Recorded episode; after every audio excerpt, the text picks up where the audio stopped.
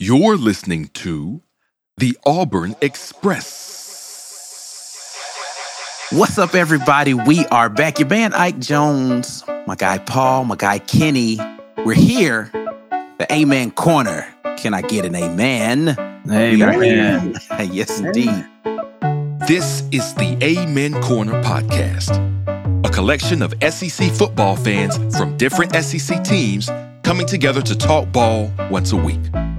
Powered by The War Report. Represent Georgia, Paul Meharry.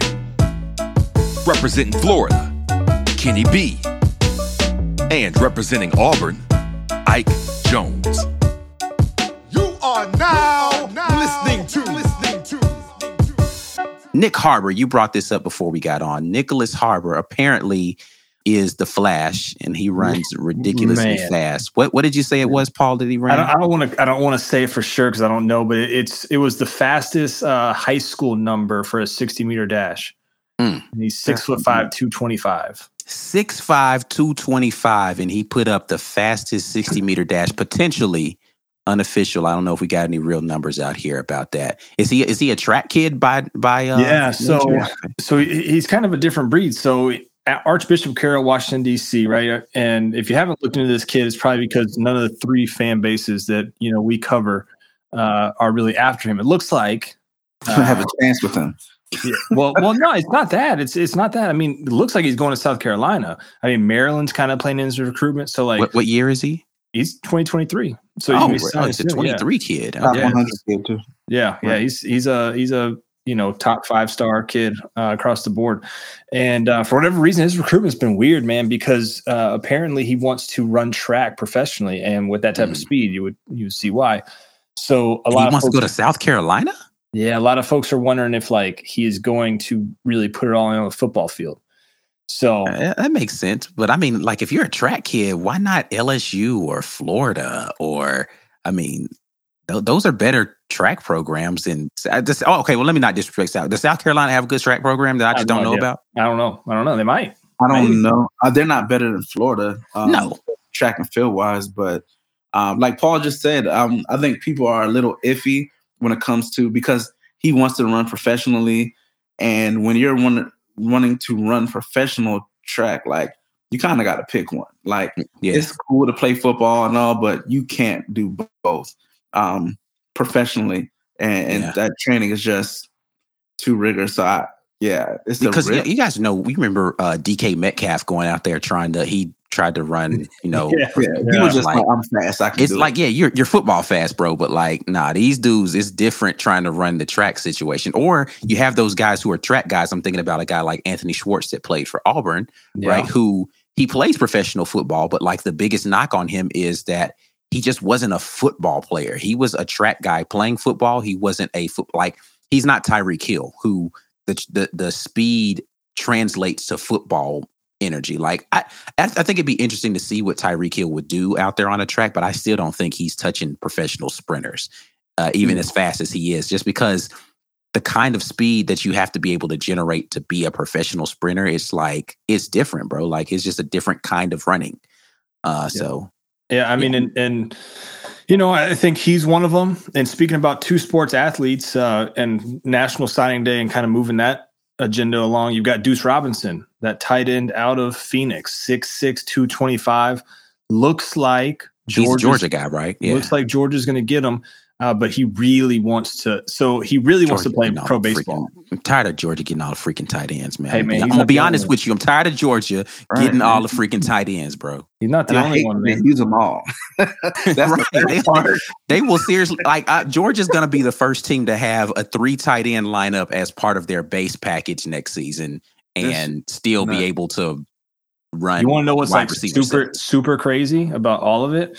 Is Georgia could potentially get 4 of the top 10 tight ends. Yeah, they've already got 2 of them locked in. They've already got 2. Deuce would be the 3rd, and then Walker Lyons. But Walker Lyons is on a mission trip, right? Well, he's a Mormon, so he will not be enrolling until next year. But he will count towards this year, which again, boom, look at that. We're just rolling along. Again, goes to the new rankings. If Georgia signs both those kids, they jump Alabama, who nobody thought Alabama would jump by. Yeah, I definitely thought Bama had put a number up there that nobody was going to be able to close out but before the National Signing Day. And they jump Alabama by, according to our main man on the board at UJSports.com, who just crunches all the numbers, jumping by 9 points. So, oh, wow, that's a significant. So there's something to watch out for, Ike, in terms of National Signing Day. But you kind of begged the question. I'll throw it to both of you guys. Does National Signing Day actually matter now? It used to be so much fun, guys. Yeah. Oh my God. It was like, you would take off work. It was a commitment after commitment. And now kids are just like, they're already on campus now. So you have, what is National Signing Day? 'Cause it's coming up before we talk next. You said, what is it? Yeah. What is it now? I mean, it's nothing really. Like, most of the kids you already know where, like, there's a lot of kids right now who haven't quote unquote committed, but they've like already silently signed national letters of intent, and they're just waiting for National Signing Day to announce, because they're having some sort of ceremony at their school for all of it because they're seniors. But yeah, it doesn't mean a ton anymore. In my opinion, it's lost a lot of its luster because a lot of what has happened is already done. And I mean, look at the amount of kids that signed in the early signing day period this time in the last couple of years, really.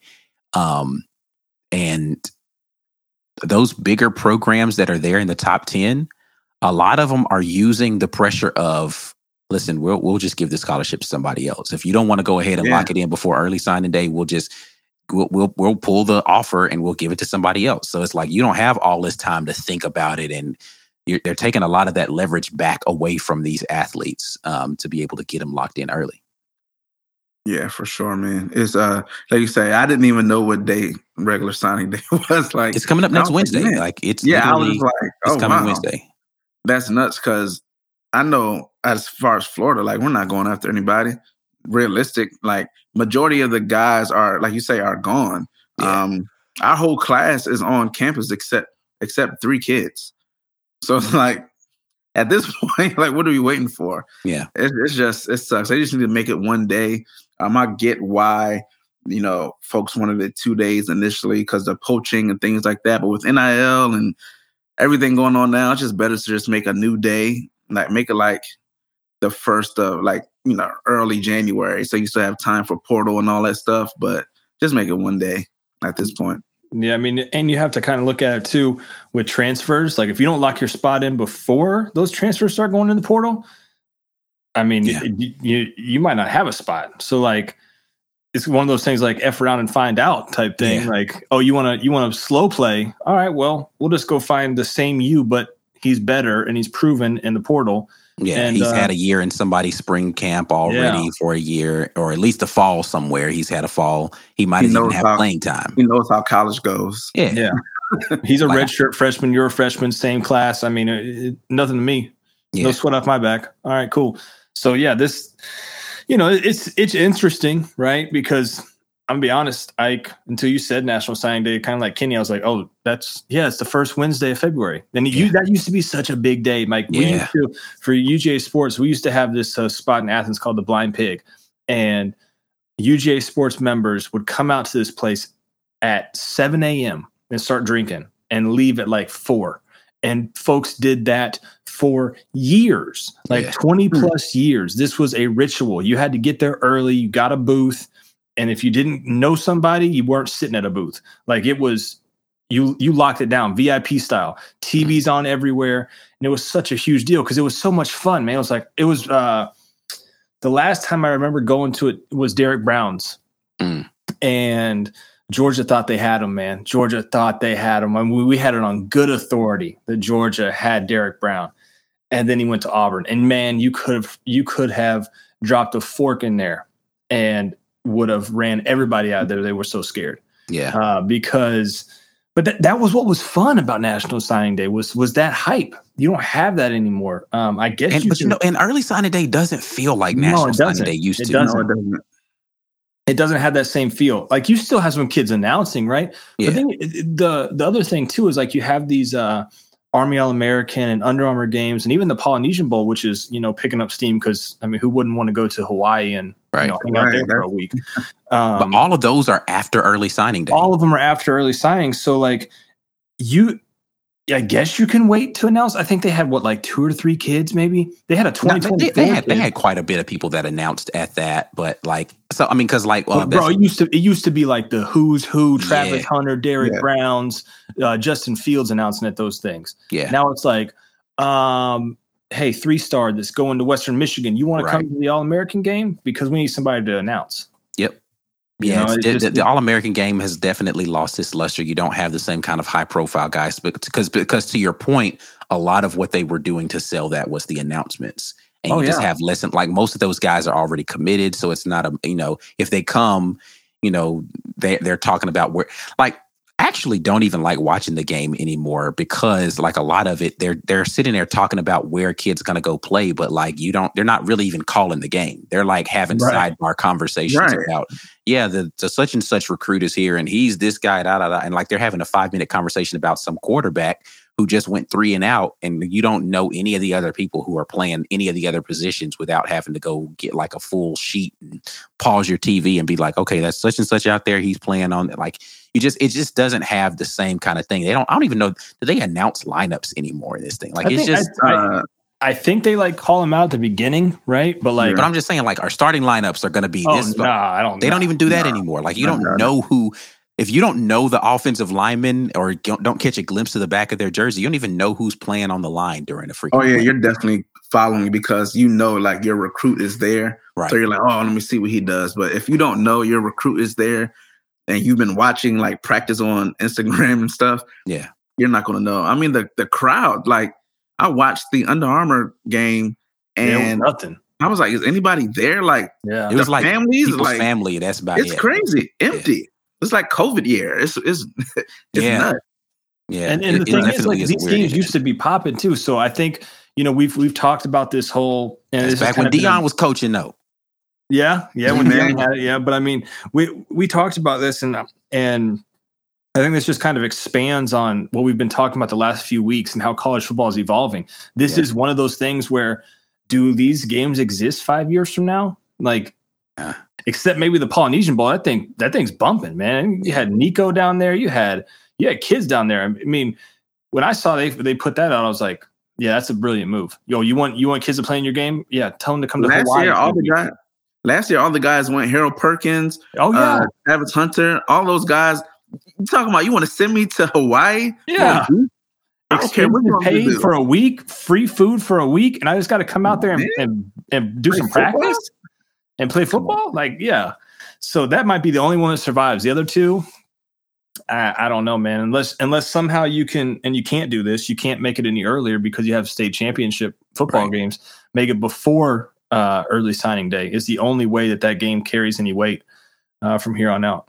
So I'm wondering, so Under Armour sponsors one of them. The other one is the Army. Just the Army, I think. Yeah. Right. Yeah. So, but I'm wondering, do those two entities lobby to the NCAA to get them to push early signing day? They ain't got that much weight, do they? You don't think so? I mean, Under Armour sponsors a bunch of teams, right, in the collegiate sports. Mm-mm. The U.S. Army probably don't have no weight, but I'm just asking, do you think that they figure out, advertisers or whatever, try to lobby to the NCAA and say, hey, man, listen, you're killing our game here, and the game is good for you guys for blah blah blah. Can we just push that early signing day back till after these games so that we can have this thing right? I don't think so, because you have so many lives that get affected by it that aren't worth the game, right? You got coaches moving on, you got players in the transfer portal. This is all a fast-paced moving business. Don't you think the coaches would appreciate a little bit more time to try to do some of this stuff too? Sure, because their current recruiting schedule is almost 12 months, right? There's dead periods that exist, but it's a week. And then you get maybe 2 weeks of actually being able to take a break. But because early signing day is such a big deal, you don't really get a break from recruit. The season ends and you are immediately back out on the recruiting trail because you got to try to close your early signing day class. You don't get a break right now. I guarantee every coach in the Power Five would be like, hey, man, cancel these games. I'd rather have them on my campus for that weekend. Like, they'd be like, I don't care about these games. Come to town. I wonder if you polled coaches, though, would they also say cancel early signing day?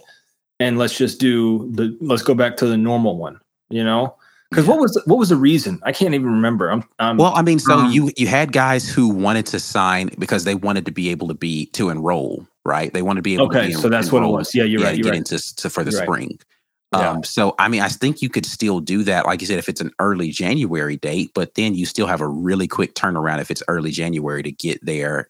And because if you don't already know where you're going to be, right, and you're just signing that paperwork in early January, to uproot your life and then try to get to somebody's campus within 2 weeks is a lot. And I mean, go ahead. That's what these kids do. They play in the Under Armour. They were like, Under Armour game Wednesday on campus, and on campus Thursday. Yeah. So, well, I think that kind of goes to your point, though, Ike, that college football is a nonstop 12-month grind now because you change this signing day so you can have kids on campus for spring. Right. And so you can get them on campus for spring. Well, you're already looking to the next class. So like Kirby Smart and those guys, they won the championship on that Monday. I want to say it was before the end of the week. They did this whole 10 coaches at 10 schools. We're visiting 100 schools before the end of the week. Yep. And they're going to some schools that don't even have prospects. They're just going to go talk to the coaches and build relationships. But you just won the national title. Right. But you can't take any days off because you're afraid somebody's going to beat you. And I think, I don't know what can fix that, or if it can be fixed. But I think college football now, as we view it, is a 12-month, year-long sport. There's always something going on now. Yeah, because you're butting right up against your springtime, right? Because spring practices are going to be they've already started spring workouts, right? So the practices are going to be starting soon. Then you're going to have your spring game that you got to get prepped for. Then you're going to get a small break, and you're going to be right back at it with summer workouts. And then you got summer visits. You got kids coming on unofficials to come watch workouts and do their workouts. Yep. And then you're going to be right back into fall camp. Once fall camp starts, you're still trying to get prepped to figure out what your visit schedule is going to be for high school football. So you got to plan that along with your stuff that you've got going on, which is why when you start talking about separating haves and have-nots, these programs that actually have full recruiting staffs and then full on the field staffs, when they, Bama started this with the 8 billion analysts, right? We're going to have people who are going to be dedicated to working on game plans, people who are dedicated to working on skill stuff, and then people who are dedicated to working on recruiting stuff. And we can compartmentalize in that way. Some of these other schools can't do that. The guy who's doing the recruiting is the guy who's prepping the game plan, is the guy who is doing drills and stuff like that. And there's not even a big drop-off, Ike. There's probably some Power 5 teams out there that don't have that luxury. Yeah, that's what I'm saying. Yeah, we're not talking group of five. There's 15 schools and then everybody else. We just got it. Florida just got it. I had to hire 50 people. Yeah, with those crazy-ass names y'all were giving them, too. Oh, the game changer, game changer, quality control game changer. What the? Then change the thing. Special teams coach, just a fun name. But yeah, you have to have these guys. Yeah. And because everybody other than Saban or Kirby, realistically, is a year or 2 years away from being fired. So you don't have the luxury. Ooh.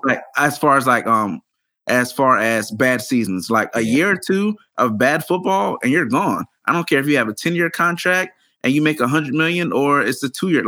It doesn't matter. Two bad seasons in a row, you might get canned. Are those the only two coaches? I don't want to change up the subject, but you brought up a good point. Are those the only two coaches right now that after 2 years of just mediocre football, they could still stay around? I don't know that those are the only two coaches. I'll say this. There are very few that are in the top tier of people. There are very few programs that people feel can realistically either win their conference or make it to the national, the college football playoff that aren't 2 years away from being fired, right? There's a couple of fan bases. I'll throw LSU out there. As much as Brian Kelly did last year, let him have a bad season this year. right? Mm-hmm. Like the hype going into this season for LSU after being that close to, like, they won the West in year one. Let them have a 7-win season this year. And then follow that up with another 6-7-win season the year after that. Yeah, Brian Kelly's going to be on the hot seat because he's got too much talent. You're wasting too much talent. We've got too much money. You can't produce these kind of results in LSU. It's going to be a real thing. Yeah. You think about the situation in Florida right now with Billy Napier. Billy comes out here and he doesn't win 8 games. They're going to start calling for his head. Oh, yeah. There are very... You don't have a lot of Kentuckys out there in the world who can be every year. We could be the sleeper team in the SEC East and keep your job. Like Stoops would be a fool to leave Kentucky. Like the expectations for him are always moderately high and he always underperforms them. And they have never gotten rid of that guy. They love him in Kentucky. Can't get enough of him because, you know, let them tell it. It's a basketball school. We don't care what happens in football. Well, let your basketball coach tell it. They don't care. Arkansas, same way, right? Like Arkansas was supposed to be this powerhouse. Like I don't hear people calling for his job in Arkansas, but he was supposed to freaking potentially challenge for the West this year. And they woefully underperformed in that, but he's going to be in that job. But you can't do that at LSU. Texas A&M is a whisper away from being there, right? Florida State let Norvell fall on his face next year. Yeah, Florida State's not going to not Tennessee, but Texas. There's no way Sarkisian's going to be able to reproduce what he did last year, and people are going to be happy, right? And let's be real, like let some hot names become available behind the scenes. Like you know what that year, last year. Where it was 10 head coaches got hired. Yeah. It was crazy. It'll happen again. Like let them talk about Urban coming back or somebody wants to come down from the NFL. Like, they will fire those coaches. Cliff Kingsbury lost his job, right? He's going to be every coaching search that happens in college, somebody's going to mention Cliff Kingsbury for that position. And there's going to be some team that feels like they're one coach away from contending for, especially when we get into the 12 team. God. Yeah. It's going to be crazy. When you get to the 12 team, you're going to have the coaching carousel is going to be crazy. Nuts. Because look, if we can bring in Cliff Kingsbury and fire Billy Napier and we can get to the 12 team, boom. You know, like they're going to do it. They're going to try. And then if that doesn't work out, then it's the next dude. And it's just this arms race, man. And again, it goes back to, we are now in a full 12-month football, like college football. Which makes it even more crazy when you talk about firing people, right? Because the cycle never, like, it was never really a great time to fire a coach. But there's really not now. That's why you're seeing more coaches get fired in the middle of a season now. That's probably the best time. It's the only time because you have to figure out who the next guy is going to be. And then he has to hit the ground running literally from the moment that season ends so that you can figure out how to get to early signing day without limping. And you can you can keep some sort of semblance of a class. And who do you keep from that old staff that we can keep on board to keep the class together, that kind of stuff. You have to fire before the season ends. Like I thought it was crazy when Auburn fans were calling for Brian Harsin's job before the season ends. In retrospect, made complete sense. Yeah, makes complete sense. There's no way you get to early signing day with any semblance of a respectable class, except for, you know, the guy that's previously there isn't there anymore. So you go ahead and cut ties with whoever was tied to him in that staff and you pivot in a different direction. Hey, let me tell you who else. Say Cliff decides to take a year off, right? Mm. So you're talking about at the end of the 2024 season, right? You have Cliff Kingsbury available. You have... Let's say Dan Mullen is the OC for Bama. Very possible now. He pops up, has his 1 year and at Bama head coach rehabilitation, and he's available. Now what's the OC right now at Texas A&M? By Petrino? Petrino. Like Petrino. Do you think that Petrino gets to group of five? I'm not saying power five. Do you think a group of five coach, squad? Probably. Right. So he could go... So, again... with the OC for the Cowboys, Kellen Moore? Kellen Moore say he wants to come to college. It's a lot of names that Garrett Riley, if he actually does something significant in his stint right now, as he's moving to where is he going to right now? Clemson. Is it Clemson? Yeah, yeah. So he this year because he let him reproduce and have Clemson's offense actually looking like something again. He's going to get some head coaching looks somewhere. That Brian Johnson guy you guys were talking about, I looked him up. Jalen Hurts quarterback coach. Yeah. There's going the coaching carousel gets very interesting because again, 12-team playoff is looming, and so you're saying to yourself, we need to have our guy in here who's going to put us in a position to make the playoff in that next year. You're going to have a lot of this conference realignment stuff that's going to start happening. By that time, you get Texas and Oklahoma coming over to the SEC. They're gonna want to have that figured out, right? Like is Venables the guy? Yeah, if Venables isn't the guy at OU, we gotta figure something out. The guy, like both of them, both those schools are coming into the SEC with two coaches that everybody thought were going to be the guys, and now it's like this is the year. If not, then you're gonna be like rebuilding coming into the SEC with a new coach. Yep. So those could be two like. You want to talk about Cliff Kingsbury or like Eric Bieniemy, like somebody died. Yeah, but all of those teams are going to be swinging for the fences. They're going to want the biggest name they could possibly land because they have to. It's got to be seismic. Like it can't just be some. Oh, that's a solid hire. Those fan bases don't want solid hires. They don't. They want somebody who's going to freaking be.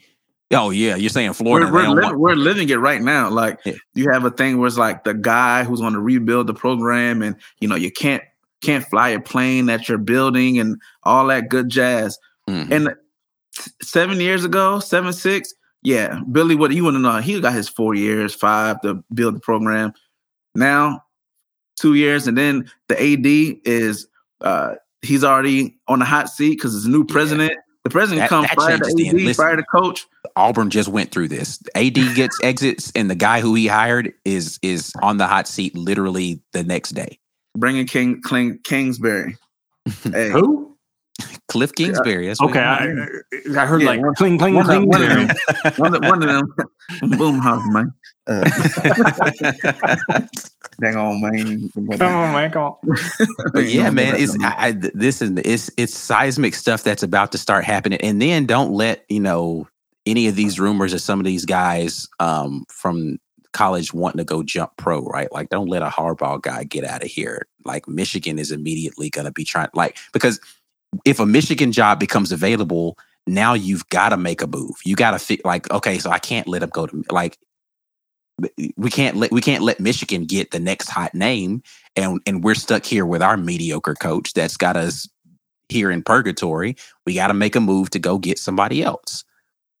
Yep. So you use the right term. It's an arms race, man. And once you start figuring out like how to stockpile those arms, the problem with this is you stockpile a bunch of arms and then it doesn't work, and then.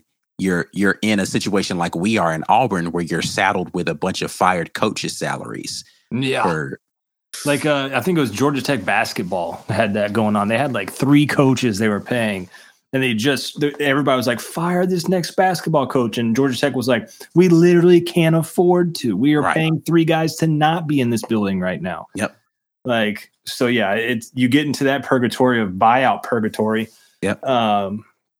And that, I mean, you want to talk about just money getting thrown out the window when you could be using that towards like, well, you can't really use it towards NIL, but you get what I'm saying. You can bolster your staff, right? Like you can put these mega staffs together if you've got the right guy at head coach because you're not paying, because you don't have, 2 or 3 guys that you're paying to not be there anymore. But which, the buyout situations that these coaches are getting is ridiculous at this point in time. Like, why am I continuing to pay you millions of dollars to not be in the building? And then, that's how these guys like Bama and Georgia have been able to get these top analysts, right? Because they got a coach who's sitting on a buyout deal. He can, but if he goes and gets another job, his buyout significantly decreases in a lot of these situations. So I can go take an off the field spot somewhere and be the best analyst in the world. Is it head coach or a coordinator? I think it's any on the field position, right? So like they can't take on the field positions anywhere. They can't be an OC. They can't be a position group guy. But if they're an analyst and off the field analyst, they can do that and take freaking next to nothing because I'm getting paid millions of dollars for my last job. Yeah, I can just come in here and put game plans together. Yeah. Mike Bobo, perfect example at Georgia. Yeah. He's getting paid from, God, I don't even know where his last stop was. Was it Auburn? Here, Auburn. Yeah. He's getting paid from Auburn. Yeah, the same thing happened with Muschamp. Muschamp was an analyst when he first walked onto the Georgia staff. Yep. He was still getting paid from Florida and South Carolina. Yep. He didn't have to do anything. Yep. That's why they get paid like, I think it's like $25,000 or something like that. Ridiculously low amount. They're paying them grad student money. Yeah. and they're like one of the best coaches at this job. They're basically paying them just so they can get like health insurance is what it is. Like that's what it is. Nothing. They're paying them the least amount of money because and they don't care because I'm still getting millions from the last school that just fired me. Right. Hey, just sit up in his booth behind the OC and just put this headset on. No. For this play, we need to go. Let's go red two. Go red two. Yeah. I think technically, they are not allowed to have headsets on. I think. Yeah. Yeah. They're technically not supposed to have any on the field contribution if they're an analyst. Yeah. They're supposed to only help with game plan stuff and get you to the game. But during the game, they're not supposed to have any. But they're on the field, though. Yes, they are. They're on the field. So like Buster Faulkner was at Georgia. He's now Georgia Tech's OC. Stetson Bennett was like his prodigy, and he was on the field helping in any way he could. But he was an analyst. So, you know, it... certain things.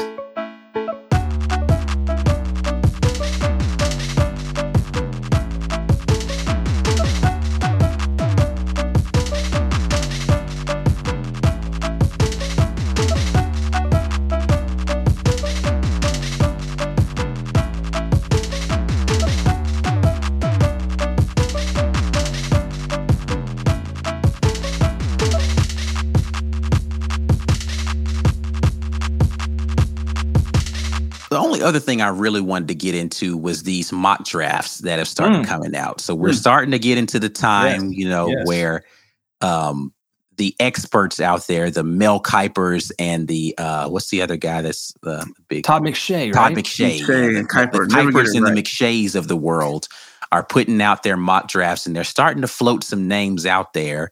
And I thought there were some interesting things, right? So let's start with Georgia potentially back-to-back years, number one overall pick in the draft. Yeah, that's what who's Mel picking Kiper, number one? Yeah, that's what Mel Kiper has right now. He has Jalen Carter going to the Bears now. The Bears. I could definitely see this number one pick getting now. Kenny's shaking his head. Y'all can't see that, but here's the thing: if this first pick doesn't get traded, they're not going after a quarterback. They're going to get the best player available. Yeah, it's going to be between Carter and Will Anderson. Yeah, and Carter right now on everybody's board is the best. That's I mean, and then like who else is on that? Like I don't know the Bears defensive line well enough to know whether they need an interior or an exterior guy. Let's see. I'm that's the thing. Like they're in a position need everything. To need a lot. Like you don't waste. They have definitely been like hemorrhaging defensive talent on that team. Oh my God. Okay, I'm gonna keep it a stack with you right now. I know one of their starters' names, and I'm pretty good at this stuff. Like spit out a couple of names to me. So the only name I know that starts for them is their safety, Jaquan Brisker. Okay, Brisker, former Penn State guy. Yep. Okay, so here's their line, the Bears. Trevis Gibson. Don't know him. Yeah. Gibson been there. Mike Pennell Jr. No, I don't know. Justin Jones. And then Dominique Robinson. No. Yeah, does it say what college they went to? Yeah, Justin Jones went to NC State. Mike Pennell Jr. went to Colorado San Pueblo. Wow. Trevis Gibson went to Tulsa. No. And the other defensive lineman went to Miami, Ohio. So there's a reason. Yeah. Wow. Yeah. So the one guy I know, Jaquan Brisker. The rest of them, I'll name them off for you. Matthew Adams, Joe Thomas, Nicholas Morrow, Jalen Jones, DeAndre Houston Carson, and Kyler Gordon. I know. Wow. Jalen Jones. Okay. I think it's more Madden. So So the three of us. There's no way they're trading away the first pick. No. They need too many. They need too much help on defense. But here's the thing: you could trade that pick away and maybe stack some picks. Right. So, you do. I think that they. I don't know how many picks they have in this draft, but I would take a multiple pick in exchange for, because, like, the question is. So here's a good question: is there a franchise-changing quarterback in this draft? Because that's what everybody's going to want, right? Like you've got some guy, like, you know, you've got your guys that we just talked about who could be the number one overall, but do they change? Does Will Anderson change your franchise day one? Like, is he Nick Bosa on the defense? I mean, is Nick Bosa without the other 7 Pro Bowlers around? I mean, don't get me wrong, he's a baller. Nick, but like, Nick Bosa's a baller. I mean, he definitely benefits from a lot of like pick your poison. But I heard a lot about Fields. Like, I've been hearing rumors of like potentially Fields being traded. That's crazy. There's no quarterback in this draft better than Fields. None. Potential for like draft capital and things like that for like to the Falcons. For who? Who's gonna? What? You, Marcus Mariota? Is that who you want to get in return? I mean, to start? If they want the 8th round pick, we'll give it to them. Let's go. If you look at it and say, okay, Fields, I know he can run great. Has there been any long-term success with a quarterback who runs very well? And the answer is pretty much no. Like, there's no long-term success. So you figure you can trade him now, right? He's exciting. Trade him to Atlanta. Atlanta needs a running quarterback that can throw far. That's the scheme we run, yes. So that would be great for them. They can give up some picks, capital, couple players to the Bears. The Bears, you suck. So you having a sucky quarterback for a year is really not going to hurt. You can pick up some picks, maybe pick up Ritter. Take Ritter. You know what I'm saying? Keep him. Okay. He's still on the rookie contract. That. You know what I'm saying? Like, I can see them getting Ritter. After looking at this Bears team, they need every position. Right. Yeah. So it's like, so do you wait? If you get rid of the one difference, well, not difference maker, but probably one of the best players on your team in Justin Fields, like, what do you get in return for that? Capital. You get draft capital on players. So like, you're basically sucking for another year and hope. Like, who are you expecting in the 2024 draft that is going to come out that's going to be the guy? Or are you hoping that somebody like freaking... 2024, you got Caleb Williams. I mean, hell, you could draft Stetson Bennett, and you got a guy who's old enough to be... He's older than Justin Fields now, isn't he? And you never know what quarterbacks drop. I mean, like, last year... They had my man Willis getting drafted number 7. He fell sort of the 3rd round.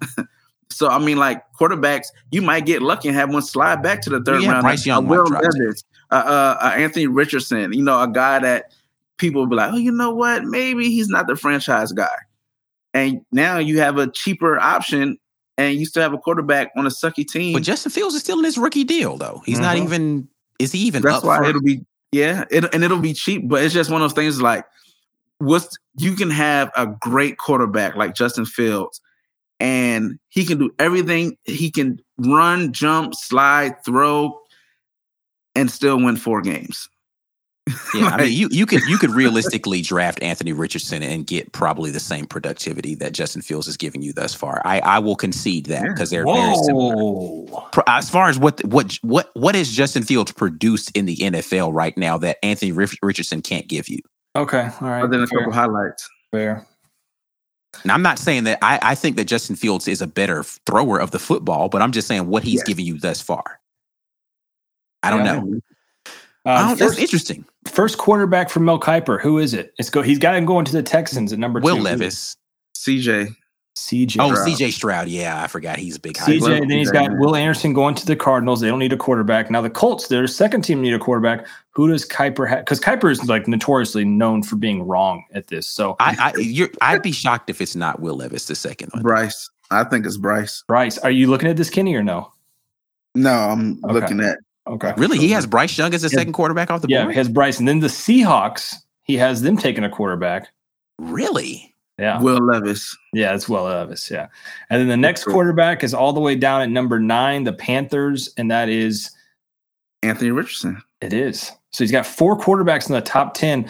I don't know if there's but But the thing is with quarterbacks, man, it's a win now league. You have to get a quarterback. Yeah. 3 of the 4 quarterbacks that are in the championship games right now are all on rookie deals. So that means that you can build your team around those guys. We saw that start off with Russell Wilson. Russell Wilson was the first one in Seattle. They were able to keep the Legion of Boom around because they drafted him in the 3rd round, and he led them to a Super Bowl. Yeah, Kenny. Question. All right. Now, so you have an option. You can draft a quarterback or trade for Brock Purdy or Lance. San Francisco's not letting Brock Purdy go. Like, dog, they're talking about letting Jimmy G play in the next game if he's healthy. What are you talking about? They'd let him go. No. They'll have Jimmy G available. Jimmy G is not starting over. I'm a big 49ers fan, so let me just put that out there. Brock Purdy's starting the next game. Jimmy Garoppolo. You're going to be real disappointed if you get to the Super Bowl and Jimmy G's your starting. Oh, I'm going to be super disappointed. With his one pick in the chamber. Yeah. Garoppolo will get traded before Brock Purdy does. Some team will pick up. Okay, but yeah, so that brings a good point, though. So would you take any of these 4 quarterbacks over if you had a chance to take Brock Purdy or Trey Lance? Would you take any of these 4? I just want to know where we're at quarterback class-wise. Ooh, that's a very good question. Trey Lance, maybe. So Brock Purdy, you would take. Somebody offering you a 2nd and a 3rd round pick for Brock Purdy. It's a good question. I mean, you'd have to assume because they got to get rid of at least one of those guys. At least, yeah.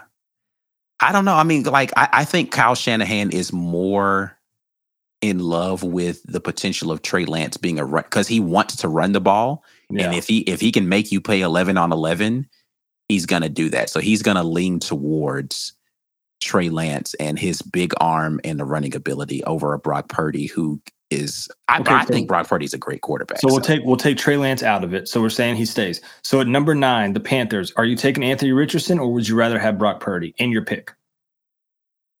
I don't know that you can just give him a 1st round pick for Brock Purdy. Would you do that? No. I'm saying no, you get to keep your pick.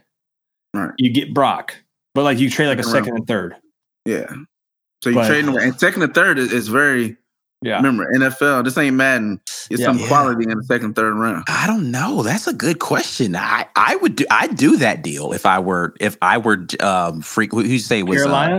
I'd do that deal. I'd because who you gonna stick with there? That's there. Nobody.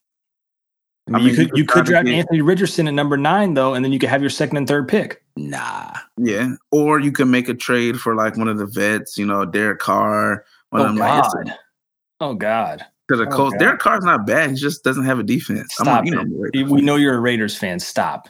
All right. So another rumor, right? Since the rumor mill's spinning. Last one. That Anthony Richardson to Carolina. And I saw a mock that he's going to the Ravens after they trade Lamar Jackson. What?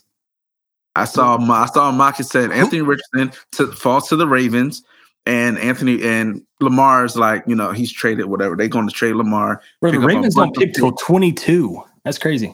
Who's going to trade for Lamar Jackson? Right here, Atlanta, Georgia.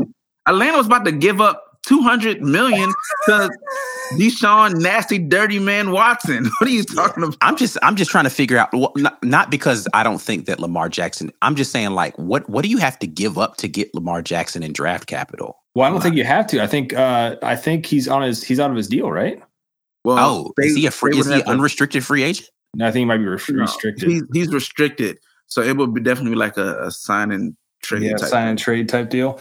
God, you saw the King's ransom the Broncos gave up for Russell Wilson. Jeez, saw what the Browns that'd be seismic. If that would be probably, yeah. I mean, it'd probably be the biggest trade since Herschel Walker back in the day. The Cowboys, Cowboys trade back in the day. It'd probably be the 2nd biggest of that. Wow, in terms of draft capital. If Lamar Jackson ends up in Atlanta in this offseason, Arthur Blank gets a 2nd chance to make it right. He gets his new Michael Vick. He can make it right with the city. He gets a make right, huh? Yeah. Oh, man, I can't wrap my brain around Lamar Jackson being in Atlanta, man. Bro, it would be every other Sunday in Atlanta. It would be what was it called back in the day, Kenny? The Greek Fest? No. What was it? They used to do it in Atlanta. Freaknik. Oh, Freaknik. Okay. Yeah, I was like, what? Are we going that far back? Yeah. Yeah. It would every other Sunday. That if you brought Lamar to the city, Waffle House is popping everywhere. Crazy. It would be insanity. You want to talk about the number one selling jersey in the nation? For sure. Lamar Jackson. For sure. I get one. Well, I ain't even a Falcons fan. Like, straight up, that would be because I turn on the Falcons games now on Sundays because it's like, you just have to watch them, right? It's like you kind of put it on the background, you fall asleep. I ain't going to cap. I don't even watch the Falcons when they play the 49ers, and I'm a 49ers fan. I'm just like, I don't care. See, but here's the thing, like growing up in Atlanta, like they're your team, right? You can't go, you know, like you can't be like Kenny, right? And be like, I'm a Raiders fan, I'm a Dodgers fan, I'm a Gators fan, and I love the Yankees. You know, like you can't be like Kenny. You know what I'm saying? Listen, I grew up in Alabama. I'm a 49ers fan, I'm a Chicago Bulls fan. I love Auburn. I grew up in Auburn Beach, baby. We ain't got no team, so I'm a free agent. Oh, God. Well, I didn't grow up in a professional sports town, so I just had to gravitate towards the people I like. But I don't hop around with players though. I stuck to my team for forever. So, but here in Georgia, you stick with your teams because they've been forever. So like you got to put it on in the background. Everybody watches it, but nobody wants to admit they watch the Falcons, right? It's one of those like you watch the game, nah, man, I don't really know what happened, but like you really know what happened, you know? Right. You bring Lamar in, bro. It's pure amazing television. Yeah, that would be that'd be something, man. That would definitely be something. You would have Ludacris at timeouts and rapping just to do it. It would be nuts. It would be nuts. You've had Lil Jon and the East Side Boys coming out of retirement to do a halftime show. He's so Atlanta boy. I'm telling you, he definitely has that swag. Yeah, like, you just look at him. It's like, God, man, you would look good in that black and red. But we're getting way off topic now. But that would be crazy. It was just my GM rumors. But before we get out of here, though, where's your guy Stetson looking like he's going to fall in this draft as far as the first mocks are coming out here? So here's the thing. So Stetson, Mel Kiper thinks that he's a third round quarterback. Interesting, right? Yeah. He had a chance to go to the Reese's Senior Bowl, but they were waiting on Will Levis. And Stetson told him, hey, yeah, I'm willing to come. And they kind of put him on the back burner. So now he's not going to the Senior Bowl. I think they could have helped him out. I don't know if that could have hurt him at all. I think that could have definitely helped him out. But now he's not. So, you know, I think we went from beginning of the year, because I have a $20 bet with my business partner that I said Stetson will be on an NFL roster. Or a practice squad. Or he even let me get practice squad. Yeah, you're going to win that money. Yeah. Yeah. So at the beginning of the year, that's where we were, though. That was the bet. And I said he will. He said he wouldn't. And now we're talking about him being a third-round potential pick. I mean, you know, it's really – it's one of those stories, man, that I could see him going to a team in, like, the third round that – could just use him as a backup, but then all of a sudden the starter gets hurt, kind of like a Brock Purdy. He could be situation. Another Brock Purdy type of situation and where he comes in and just wins the Super Bowl, you know? And you're like, what is this kid? Like, how? But he just continues to do it, you know? I told y'all, Minnesota Vikings, man. That would be a crazy fit for him. Yeah. If Cousins goes down and then you got him passing to Justin Jefferson, like, yeah. I mean, but that is. That is Stetson Bennett's story. Like, that would be his story. He gets drafted to the Vikings. Everybody's like, oh, man, you drafted a 25-year-old quarterback, man. It's crazy. And then Cousins goes down. And then they're like, oh, we got to count on this kid to make a playoff run. And then he makes the playoff run. Like, he just has that now with him. At first, you thought it was kind of like a – not even a joke, but like – It was a fluke. It was like a fluke. Yeah. And then he did it again. All right, I mean, what team is he going to do this for the NFL? And so somebody's going to have to take a shot on him. I don't care about his age or whatever. Like, I wouldn't use a first-round pick like they used on Brandon Weeden back in the day when he was like 27, Crazy. You know? But like a third-round pick, fourth-round pick on Stetson? Yeah. To get a really solid backup quarterback? That's the thing that people forget, man. There are 32 teams in the league, man. That means that there are 64 quarterbacks out there. You're telling me that there are 63 guys or 64 quarterbacks out there in existence that are better than Stetson Bennett, and I'm telling you, you're crazy. I'm watching guys really start right now in the NFL that are not better than Stetson Bennett. You can start for the Texans today. Davis Mills. Like yeah. There's just like you can't convince me of that. That's why it's like I always found it so crazy when people start talking about stuff like you know, and I don't think he's a starting quarterback, but like Cam Newton, for instance. Like, you're telling me Cam Newton couldn't be somebody's backup quarterback right now? Would he want to be a backup? I'm saying probably not. But you're telling me he couldn't be in Atlanta right now. He couldn't have played in Atlanta last season as a backup quarterback. Yeah. Like, you're telling me there's 64 players that play the quarterback position you think are better than Cameron Newton. You're crazy. Right now, in his mid-30s, not the same athlete, all that kind of stuff, you guys trotted Marcus Mariota out there. Come on. Yeah. Let's be serious. Yeah. They tried it. So... crazy. Anyway, happy for my guy Derek Hall. He's getting first and second round draft grades right now, early stuff. Nice. So, man, we might have the potential of getting a guy drafted in the first two rounds again for Auburn. When last year? We had us. I think the highest draft we had was third round with McCrary. Was he second round? I can't remember whether Roger McCrary was second or third. But yeah, Roger McCrary was our highest. Is there going to be a Florida player drafted this year, Kenny? Richardson. Absolutely. Oh, okay. I was checking. Richardson, Javon Dexter, Osiris Torrance. Okay. Let's go. I think Trey Dean will probably be drafted because he's gonna be like one of those like fucking draft the combine All Americans. He's gonna look great, test out the waters. Probably Rashad Torrance will probably get drafted. Ventrell Miller will probably be a late pick. Ventrell Miller's an interesting one because of all the stuff surrounding him. But yeah, because last year you had three players, so I was just making sure you guys were going to attend the draft this year. But we got somebody in the first round, right? Last year, I mean Khair Elam, and the year before that. I'm just making sure. I'm just saying, like, I understand the trash talk, but we get it done on paper. Don't worry about it. I was just making sure you guys are showing up this year. You guys definitely have the athletes to be able to get out there and make some noise. But yeah, man, I think you think so. Before we get out of here, realistically, is Anthony Richardson going first round? First round, he's getting out the door. Oh yeah, absolutely. Because you said he's being mocked right now as what, the number 2? Quarterback off the board? Fourth quarterback. The fourth quarterback off the board. Yeah. So you don't think that we get outside of there are teams who are the teams that need a quarterback that Anthony Richardson fits for? You said Atlanta, maybe? Atlanta. Oh God, no. Carolina. No.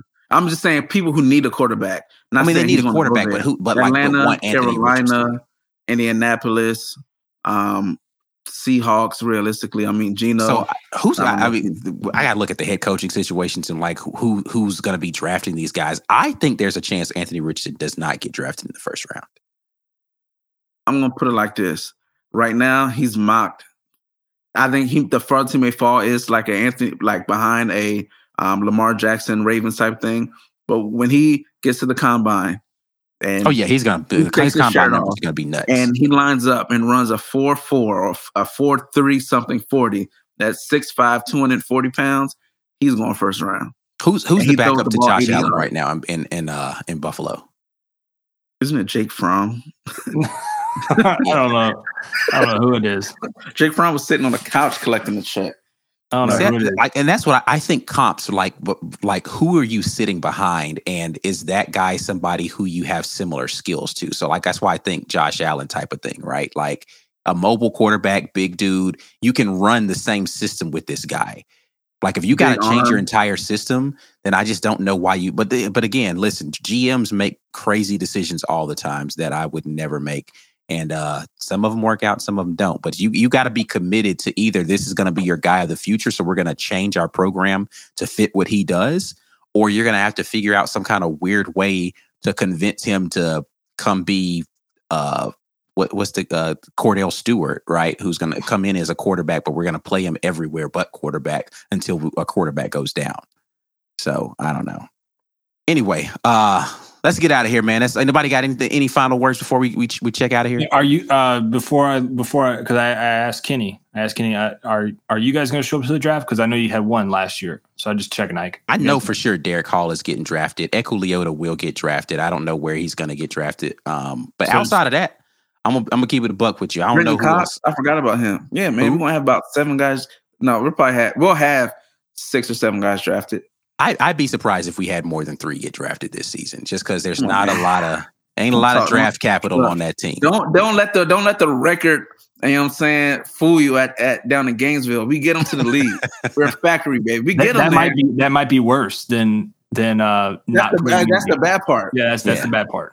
Yeah, that's what gets coaches fired right there. You got a bunch of kids getting drafted off of your squad. Damian Pierce is why coaches get fired. Yeah, exactly. Exactly. All right, man. Let's get out of here, man. I'm gonna start with Paul. What's up, man? Tell the people where they can find you. Man, check me out at P Meharry MAHARRY on Twitter. Check me out at ujasports.com and also Georgia Bulldogs football on YouTube. Kenny, what you got? You can find me at Twitter, T2T_KB2, and then YouTube, Toe Sports, every Saturday, live, baby. Yes, indeed. Go ahead and get him some, Ike. Yes, indeed. I am Ike Jones. You can find me, TWR Ike Jones on Twitter. I am with the War Report, warreport.com, but we are right here in the Amen Corner, Auburn Express podcast, man. We're out of here. Until next time, man, we'll holler at y'all. Peace.